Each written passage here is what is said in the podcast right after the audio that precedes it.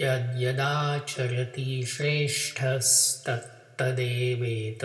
जनः स यत्प्रमाणं कुरुते लोकस्तदनुवर्तते Now the Sandhi Vichhed. Yat in the second line means what. Yat, yat in the first line is a way of saying just as. Tat in the second line means that. That tat later in the first line translates as just so.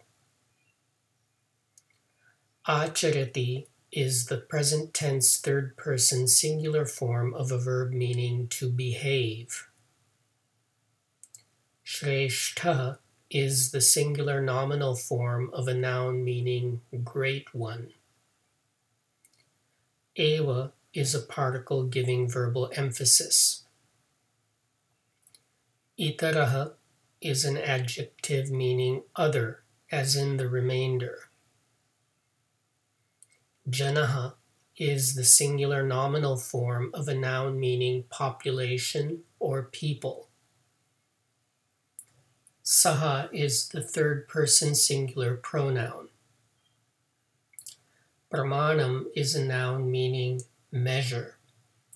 In this verse, it translates well as worth or value. Kurute is the third person singular present tense form of a verb meaning to make. Kurute pramanam therefore translates as assigns value.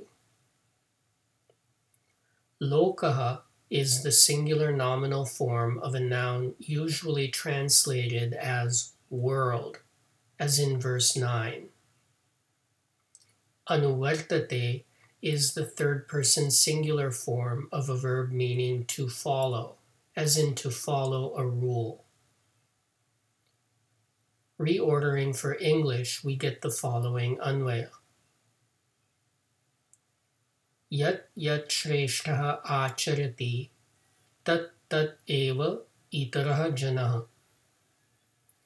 Yat saha kurute pramanam lokah anuvartate tat.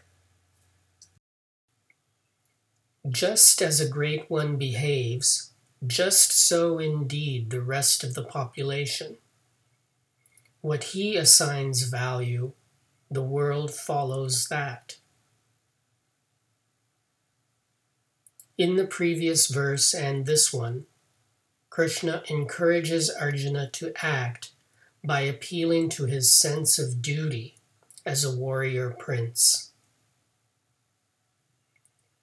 Thank you for subscribing to the 5 Minute Gita, narrated by Milind S. Pandit, with gratitude to my father and Sanskrit teacher, Dr. Sudhakar M. Pandit.